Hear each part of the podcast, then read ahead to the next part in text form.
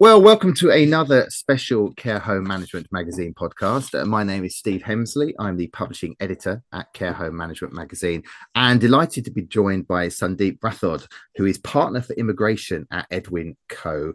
Uh, welcome, uh, Sandeep. Now, today we're going to be talking about sponsorship of uh, foreign workers and how big an issue this is around sort of uh, filling a lot of staff vacancies in the social care sector.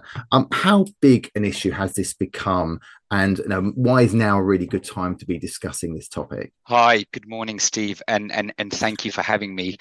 It, it it's a big issue at the moment. You know, certainly the care sector has been the sector, one of the sectors hit hardest since both Brexit and the COVID 19 pandemic. And the reality is, for those in the care sector, that there is a acute shortage of workers within the UK labour market. And what businesses have found themselves doing, certainly since 2021 onwards, is having to look outside the UK labour market for workers to fulfill shortages within their businesses uh, to ensure that they can meet their clients' needs. Right. In terms of um, how quickly they've adapted to that, I suppose. You mentioned Brexit and the pandemic, but it it's an ongoing problem, isn't it, for care homes? So, with your sort of with your clients, have you found them reacting quite quickly, or are they sort of in sort of desperate straits, I suppose, in trying to fill these vacancies? And, and how are you helping them? Yeah, no, certainly. So, what we've what we've noticed is that there's been an increase in businesses applying for a sponsor license from the Home Office. Now, a sponsor license is uh, effectively an application made by the business through the Home Office to request permission for the organization to lawfully employ both EU and non EU nationals who are not resident in the UK to work in certain eligible roles. Now, there were two fundamental uh, events that took place, which I think have contributed to care home operators sponsoring foreign workers. Firstly, there was the introduction of the health and care worker visa from August 2020, which is for individuals that are working in the NHS or for an NHS supplier or in the adult social care. Now, that visa allows for 50% reduction in visa fees.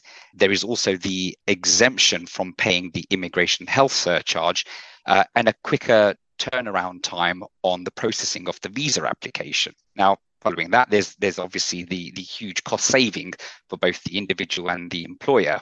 Following that event, the government, following the recommendation of the Migration Advisory Committee in February 2022, widened the UK's shortage occupation list. Now, the shortage occupation list is essentially a list of jobs that the UK government deems to be in short supply within the UK labour market. And what we saw in February 22 was the widening of the list to include social care workers, care assistants, and home care workers. Now, Steve, those roles were never eligible for sponsorship initially, as uh, they fall below the relevant skill threshold that qualifies for sponsorship. And therefore, by adding those roles to the shortage occupation list, was effectively seen as a significant boost to decrease the pressure on the care sector workforce, uh, which, as I'd mentioned, was hit hardest by both Brexit and the COVID nineteen pandemic. So, yeah. with all these with all these changes then that have been announced uh, with these different schemes, is it less um, complex for care homes to sponsor workers? Are the government identifying, I suppose, there are issues? It is something they need to do. Are they making it easier for for care homes? Well, it was certainly helpful for the Home Office to add social care workers and care assistants to the shortage occupation list because it has given care home operators the ability to now sponsor those roles where previously they simply couldn't. What we'd like to see the Home Office do is to make this a more long term option for those in the care workers. So I, I would prefer for the Home Office not to remove social care workers and care assistants from the shortage occupation list. She Given that the Home Office at the time, when they added it to the shortage occupation list, they did say that this would be a temporary measure. When we talk about issues that uh, you've seen with care home operators when sponsoring foreign workers, you've touched on different things so far. But in terms of issues and I suppose what breaches we might see, I mean, covering those two things together, what are the main issues that care homes need to be aware of and what are the breaches they may risk? Whilst a business may not generally encounter too many difficulties with um, the process to obtain a license. Many businesses or, or those within the business that are nominated as the key personnel on the license are not aware of their sponsorship duties and compliance obligations uh, placed on them from the day the license is granted. Now, at the license application stage, the authorizing officer that signs off on the uh, on the application is required to declare to the Home Office that they have read the numerous guidance documents and that they are aware of their sponsorship duties and compliance obligations and that they will continue to abide by them for the duration of their license. Yet, in our experience, we've found that some businesses that we've spoken to have simply not read one single page of the Home Office's guidance documents.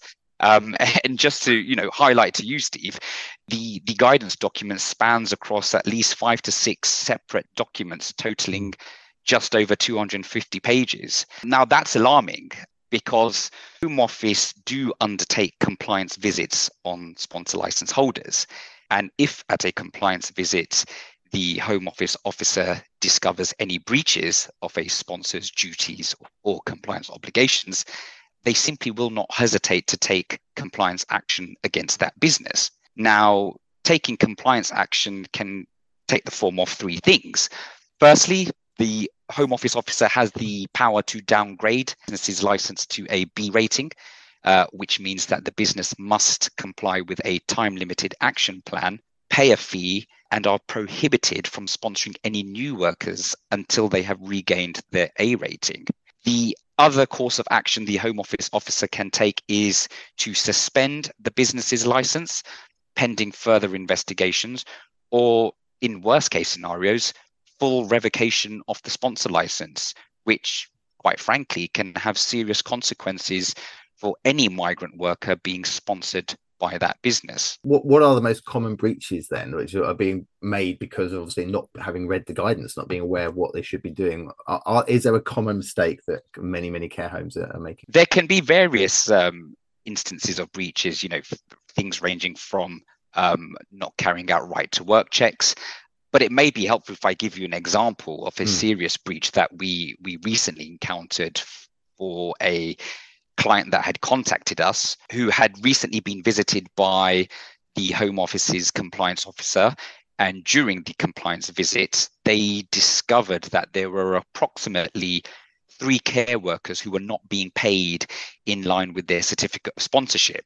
Now, Steve, we know in the care sector that most care workers are paid on an hourly rate basis, depending on the number of hours that that worker works, uh, and that can often fluctuate.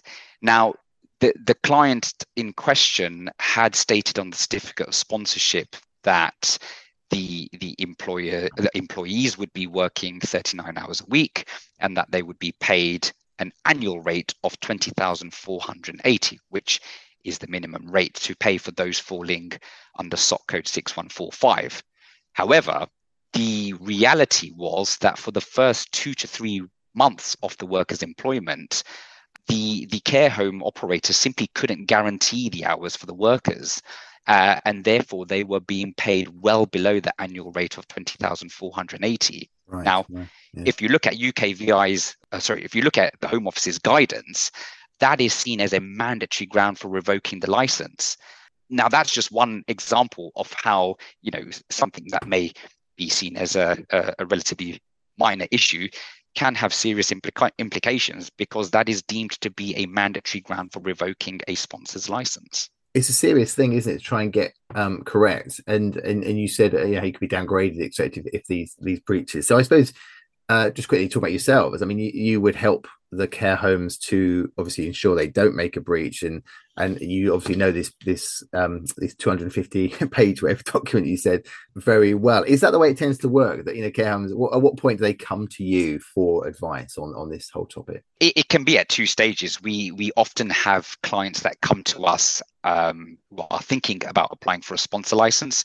Um, and we therefore assist the organization with that process, but also help them to understand what their sponsorship duties and compliance obligations are. And we help the business to put into place relevant process maps, which they can incorporate within their existing HR recruitment um, functions to ensure that they are able to demonstrate to the Home Office that they have the relevant processes in place to be able to ensure that they are abiding by uh, immigration and employment laws and are undertaking good immigration practices. The other side to that is we we often have clients that come to us where things have gone wrong, mm. um, and so what we generally tend to do is firstly undertake a mock audit on that business where we come down and we put on our home office hat um, and inspect their processes and review their personal files just to get an idea of what is the current processes that they have in place. Um, and we then work with the client to ensure that we can get them into a position whereby if the Home Office were to come and visit them and inspect their uh, uh, their files and their processes, that they would be able to demonstrate to the Home Office with confidence that they know what they're doing from an immigration mm. perspective. So, as a care home, if you have a sponsor's license and you don't, you want to avoid breaches, uh, you want to make sure your processes are correct.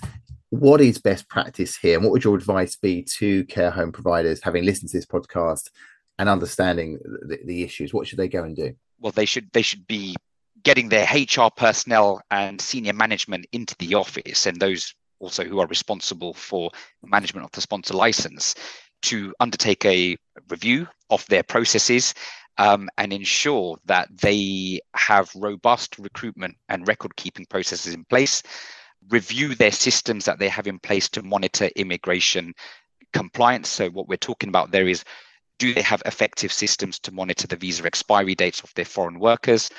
Are they regularly undertaking right to work checks uh, and also in the correct manner um, and being able to demonstrate that should they be visited by the home office they would be able to provide the compliance officers with the necessary documents and information to show that they are doing things correctly and compliantly. Yeah so uh, looking ahead um, if care homes are getting this right they are complying they are um, have their processes in place and they are correct is there evidence that this is working this the sponsorship scheme uh, with government and with care homes is it helping to solve the staffing problem?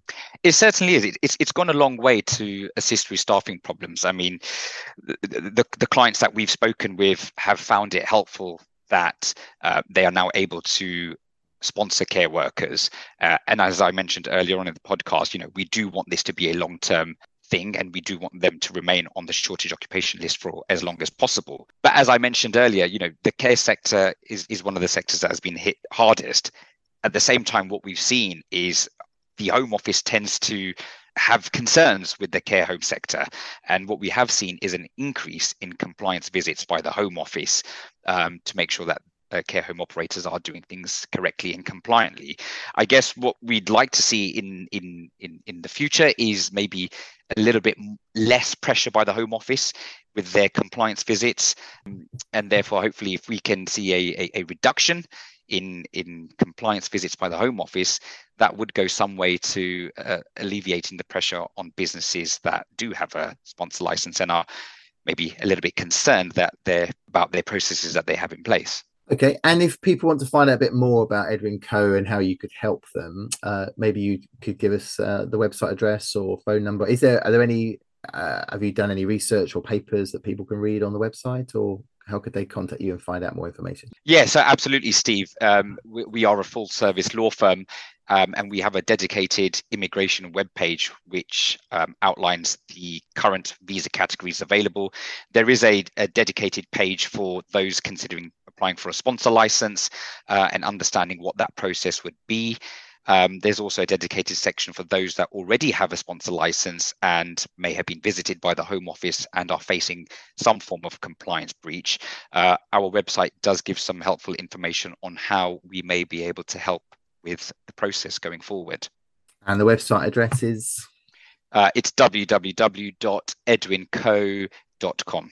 Okay, brilliant. Thank you very much. Yeah, really important issue. And thank you very much for that insight and advice. Uh, that was Sandeep Rathod from Edwin Coe. Thank you for joining us. Thank you for having me, Steve.